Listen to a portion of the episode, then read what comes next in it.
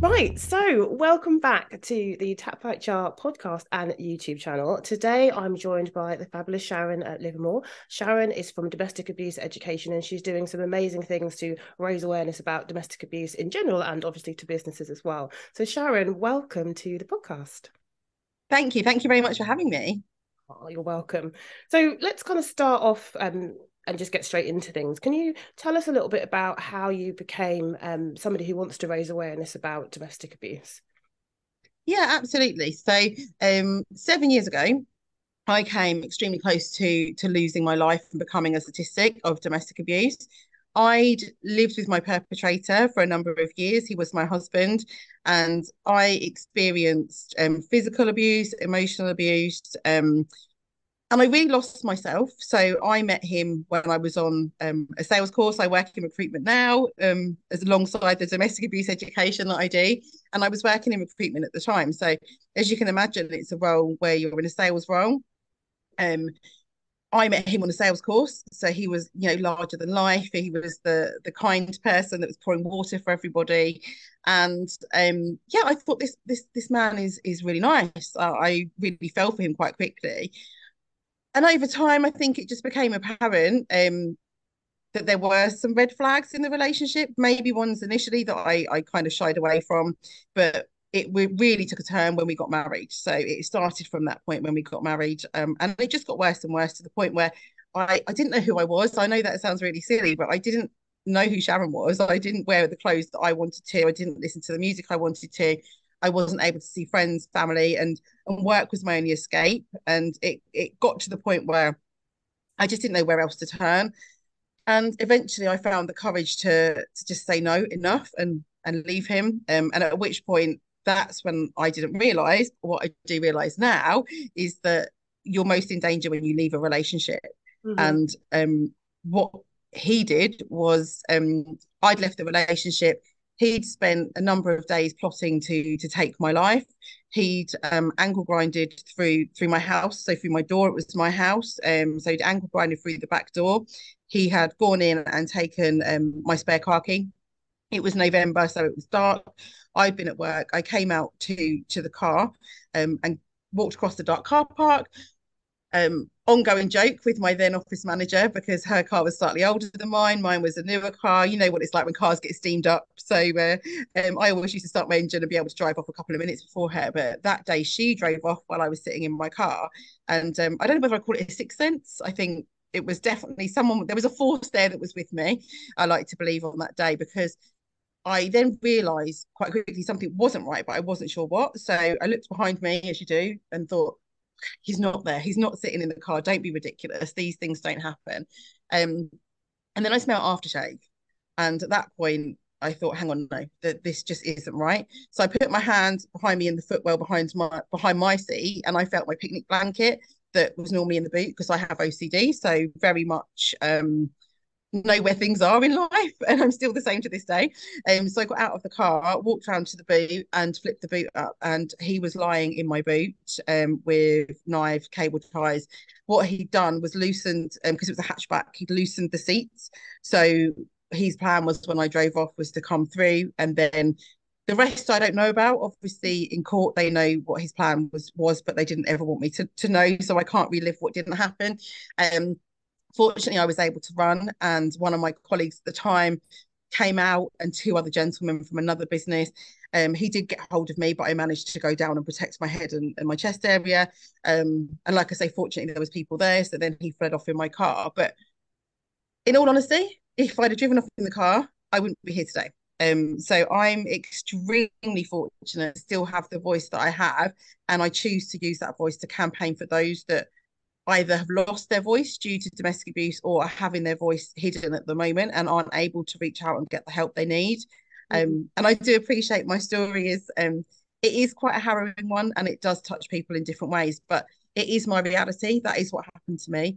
And I think it's really important that people and businesses understand the difference that that they can make by just starting those conversations and and also allowing people to get help before they've left the relationship because as i said going back to that if if the business i worked for at the time had been educated or I was educated, um, I wouldn't have put myself in that position. I would have probably reached out to, to Women's Aid, um, and obviously there was Men's Aid and different charities as well. Um, but to get the support that I needed before putting myself in such a vulnerable position.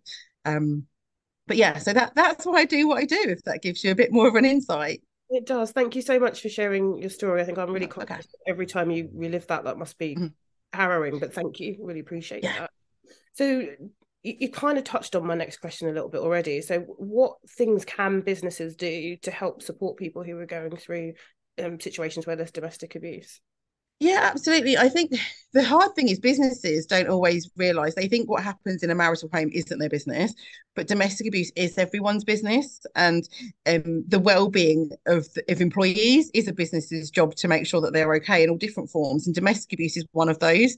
Um, there are so many things that businesses can do. First of all, is being educated because until you understand what domestic abuse actually is, it's really hard to know how to respond.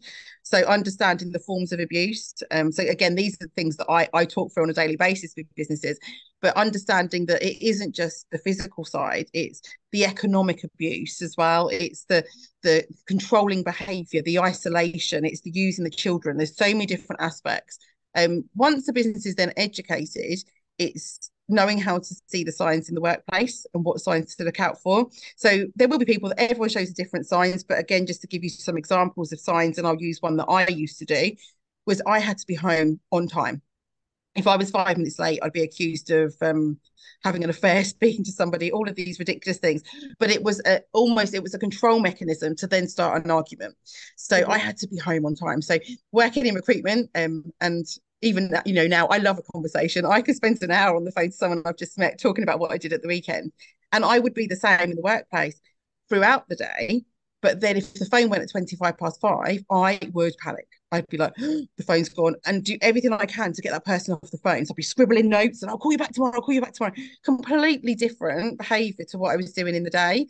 And mm-hmm. if the people around me had have been educated, they would have potentially picked up on signs or felt comfortable enough to say, hold on, uh, is everything okay?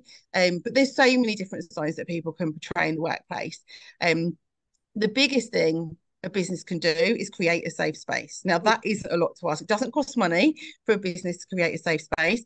But for example, if um, if you were working for me and you came to me and said, "Look, I I think I'm experiencing abuse. This is what's happened," the businesses can't save people and the managers can't save people. What they can do is create um, an area that's safe. So where they're away from the perpetrator, because obviously when you're at work, unless you work with them, and I do appreciate that does happen, um, but if you work away from your perpetrator, you can create a safe space. You can start that conversation, and you can call in the external support that have got the relevant qualifications and understanding to give them opportunity to think about their situation and what their next step can be. Um, but on top of that, with other things that businesses can do, if someone comes forward and says they've been abused, take the perpetrator off as the next of kin on their HR records. Because if something happens legally, you've got to report it to the next of kin if it's the perpetrator. So that again, I know it's time, but it doesn't cost a lot of money. If they've got a mobile phone that they're being harassed on in the workplace, can you change their number? Now I've just done a SIM only deal for one of my team because they've come to the end of their thing, um, their their contract, and it was I think it's like five or six pound a month. So can you give them a new number? Um, so that they don't get harassed. Um, if they're working on reception, for example, or they're face, you know, client facing in the business, is there a way that they don't have to be in that position? They can still answer the phone, but maybe you can move them to the back office. Mm. Um, flexible working, if they're having their wages paid into the perpetrator's account because they're being economically abused, straight away do you know how to do it do you can you help them set up their own bank account um mm-hmm. so again i'm throwing a few things and i'm aware i'm throwing lots of stuff at you um, but that's just off the top of my head mm-hmm. and, and a lot of those things don't cost money but they can make a huge difference to somebody's life and well-being mm, just got to be a lot more vigilant really by the sounds of it because little things like yeah. the bank account you wouldn't necessarily attribute yeah. to somebody having a bad time right but actually it makes absolutely explain it? Yeah, because they've got the control. If someone, I'm, again, I'm not saying that that's always the way, because I've got friends that are more than happy to have their money paid into their partner's account because they know that that's not their uh, their forte, and they're quite happy to do that. Is when these things happen and they're not consented. Um, so if there is someone that's having wages paid into um, a different account, can you ask that question and just say, look, you know, we've noticed this. We just want to make sure that everything's okay at home because this can be a sign of um, economic abuse. But if you're happy, that's fine. But we just want to make you aware that it is one of our checklists, you know.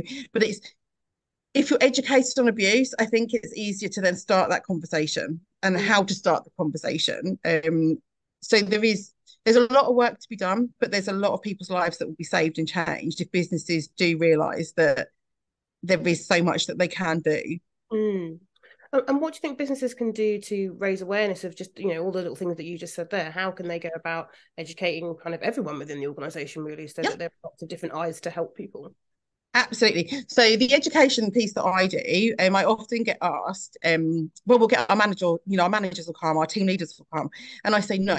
You need everyone to come because it is the person that's sitting next to that person that will see the difference. It's not necessarily the manager of the department that will notice their changes in behaviour. So for me personally, I do believe that everyone in a business should be educated. I do appreciate that can be quite hard. Um, I educated a, a, very large business a couple of months ago, and they actually recorded my session, which they've then put onto their intranet and they've sent out for people to view. So to try and get as much reach as possible. But ultimately, um, I suppose the worst case scenario from educating a business is that it is just the senior management, but then they work with their HR team to implement it further down. Um, mm. And I think it, it's just so important that everyone has the opportunity to to be educated on it. Um, mm the things that I work with businesses on as well is once they've had education, is getting a policy in place. Obviously, you know, working in HR, um, that policies are really key to um, everyone understanding what where their limitations are and what they can do. So having that policy, implementing a policy is really important. Um, but rolling it out as well, and part of an induction. Obviously, I work in recruitment, so if um, there's an onboarding this should be part of the onboarding. They should know what policies are there. And that's not just domestic abuse that's have they got a mental health policy? Um you know have they got um hybrid working policy? All of these things they need to be made aware of and it shouldn't just be a tick box exercise of we've had our education we've got a policy. It is mm. that continual learning and talking about it in team meetings, having speakers go in and share their um, lived experience and continuing with that journey. And that could even be potentially working with someone like yourself, an HR consultant, to make sure that that does continue to happen. Mm. Um, because yeah, policies are only good if they're if they're used. Can you yeah. tell us a bit more work about uh, sorry, not work. Tell us a bit more about the work that you've been doing with policies. So I know you've got Sharon's policy, and I think that's such an amazing initiative. Can you tell us yeah. a bit more about that? Yeah, so um, Sharon's policy, unique name named after me, um, was uh, was put together actually during COVID. Um, because what I realised from the businesses that I was educating, they were saying this is great. We now feel that, you know, we have got a better understanding of abuse, but what do we do next? And my thing was you you need a policy, um, but policies cost money. So that was a stopping point for a lot of businesses. So I worked with and collaborated um, with a number of people. So there was the Employers Initiative on Domestic Abuse, the DA Alliance, HR Dept, and myself um, across the UK, um, where we came together and put this policy together. So what it looks like is there's two documents. There is the official policy documents, which um, have been legally checked by Hogan Lovells. They're a global law firm, so that anyone who takes it knows that it is a legal policy. It's reviewed annually as well. Um, we're currently going through its second annual review, um, but we we do that to make sure that we are still in line with legislation. And then the what I believe is the most important bit is the guidance notes. So the guidance notes are there for any size business to work with to understand how they um, respond to um, domestic abuse, they record, they refer, and um, they start those conversations. Um, and then also what they can do. So I totally appreciate there are there are some companies I know that have a like a five thousand pound flee fund for each person that comes forward to get out of their situation. I couldn't do that in my business. I'm too small to do that. So it's really understanding that any business of any size can do something but this the guidance notes are there to help them almost create their own guidance notes. It's a template for them to know what they can do in their own business. Um, and it, it does work. It works. Um, i've had people um, king's college in cambridge for example they use sharon's policy. Um, channel 4 have used channels um, channels sharon's policy not channel 4's policy um, to help them um, write theirs. But for me, it's really just it's there so that there is no excuse for a business not to be able to understand what mm. they can do. And I do work with those businesses on how to embed the policy. Um, and I do encourage them if they've got HR internal people to work with them, if they've got an HR consultant to work with their HR consultant as well um, to embed that policy. But it sounds really silly. It's such an easy thing to do. Yes, it took a lot of hours and a lot of time, and it still does for the reviews. But those hours have already saved a lot of people's lives and we know that. So um, when you look at it like that that one small thing that a business can do um, and of course it takes time to you know work out how that policy will work for you as a business make sure that you've rolled it out and those things but ultimately we're talking about saving people's lives. Mm, i think that's a fantastic resource. Um, i think the fact that it's kind of legally accredited for want of a better term is absolutely yeah Awesome. So you started talking about kind of different um, touch points and places that we could potentially signpost people to. Are there any other kind of free resources that um, business owners should be aware of when it comes to supporting someone going through domestic abuse? Yeah, absolutely. The the biggest thing is working out what's in your local area. Um, and so on the guidance notes, we have a really huge list of um, people that you can reach out to. Um, but it comes down to what's in your area as well. So we know that obviously there's women's aid, which are national, there's men's aid, but it's looking um, at your local charities, also the, the specialist charities as well. So if you've got people from different genders, different cultures, they may need different types of support potentially, or people that have an understanding of what they're potentially going through. There's a lot of charities that specialize in different areas, shall we say. Um, the other thing to be aware of is a fabulous app. It's called the Bright Sky app. Um, and it you can put in your postcode and it tells you what's in your area. Um, it helps you understand about um, what abuse is, and it's an educational tool that looks like a weather app. So I know there are businesses that have actually downloaded it onto each of their company mobile phones as standard. So it's there, um, mm. and that has has been really really useful. Um but i think you know if you're looking for an app that's the app. Um if you're looking for people to reach out to it is looking and creating that list that works for you. But there are so many people in, that are doing good. I'm also partnered with a charity um, surviving economic abuse. They specialize in obviously the economic abuse side and they run training courses just on that. Um, i'm partnered with another um, charity that do child to parent abuse. So there are so many different types of abuse um, as well uh, are out there. But I think for me, it's kind of starting that conversation. People, I go in and do the initial education. Um, I, you know, get them thinking about it, and then work with them to see if there are areas they want to learn more on. But it isn't how do I put it? It's not rocket science. It's a process. It's a policy, and it's being educated, um, mm. and then continuing that work. Um, and if every business did that, I mean, my mission is that every business in the UK um, has a domestic abuse policy in place. It's a huge thing to take on. Um, but every business that I can educate or help with their policy, it's it's a good good job done. Mm, no, I completely agree. And I guess building on that, then, how can businesses work with you? Can you tell us a little bit about what you do to support businesses and help raise awareness? I mean, you've given us a hell of a lot in terms of how you do that, but yeah. business want to work with you, what does that look like? Yeah, so if business wanted to work with me, um, what I like to do initially is point them in the direction of my website, which is domesticabuseeducation.co.uk, because that gives them an overview and understanding who I am. Um, so there's videos on there, there's bits about what my presentation involves, Sharon's policy, etc. But ultimately, what it looks like is it's a presentation that I give. Now I do these virtually. Um, I do them in person. I love doing them in person because I think you do get a different level of response.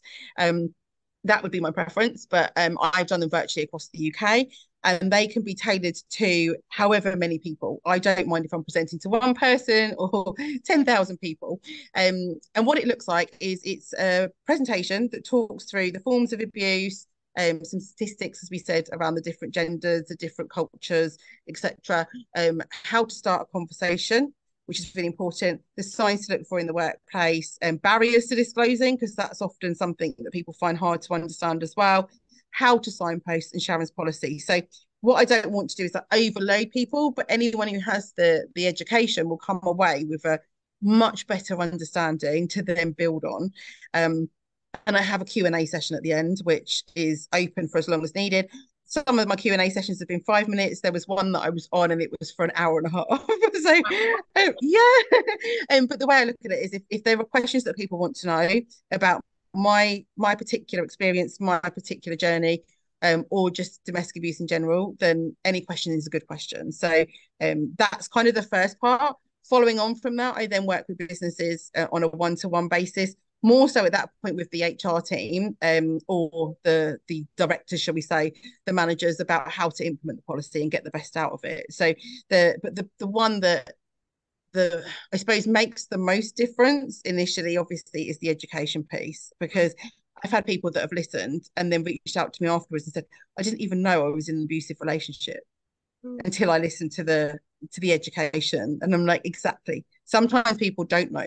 Sometimes mm. people will choose to put a blind eye to it because they mm. don't feel that they'd be supported. And I know there are people that have come forward after this session that I give to their businesses that have then helped them get out of the out of the relationship that they've been in.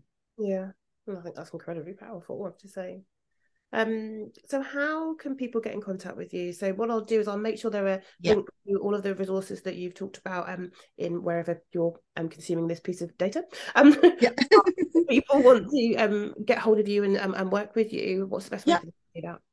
Um, so people can either email me, and my email address is sharon at domesticabuseeducation.co.uk, um, or they can call me. My phone number is 01223 608 244. Um, and I'm very happy to answer questions, um, have a have a telephone call set up, a Zoom, um, and just go from there. Because the more people that reach out, the more people that we can potentially, like I say, change lives, save lives. So, but we need to work together to do this. And this is what I was saying to you before we actually came on the podcast. Um, it is about collaborating. It's, it's collaborating with people like yourself. It's collaborating with businesses. Um, we can't do this on our own. So um, it is it is about working together to really make those changes and make changes that are not just for the short term but for the long term as well. Yeah, you're so inspiring, Sharon. So you really are the fact that you are happy to come here and talk about what um what you've been through, which must be incredibly hard, and that you're dedicating all this time and energy to what you're doing, I think is amazing. So I'm very honoured. Thank you. Oh, thank you. Oh much. no, thank you for having me. Thank you so much. Is there anything else that you think would be useful for us to go through, or do we feel like we've covered all of the major bases? No, I think I think I have. I think if I if there was one person listening today, um, that may potentially be going through abuse as well, um, do do reach out to people because there are people out there that will help you. Um, and be kind to yourself. I think you know when i went through it i i at the time i blamed myself for a lot of it. It was like he's doing this because i've done that. But mm. actually that's not the case. If you're in a position where you're not happy and it's not a healthy relationship then it's not your fault and there are people out there that will help you. Um so definitely reach out. Get the support you need um and yeah find your happy place find your happy life it's not easy but um i think once you once you get past that stage of reaching out and knowing that people are there um it makes your journey so much easier amazing stuff well, as I say, thank you so much for being on the podcast. Really, really appreciate it. Um, and if thank anyone you. wants to reach out, Sharon, make sure you do. Thanks for your time. Yes, please do. Thank you.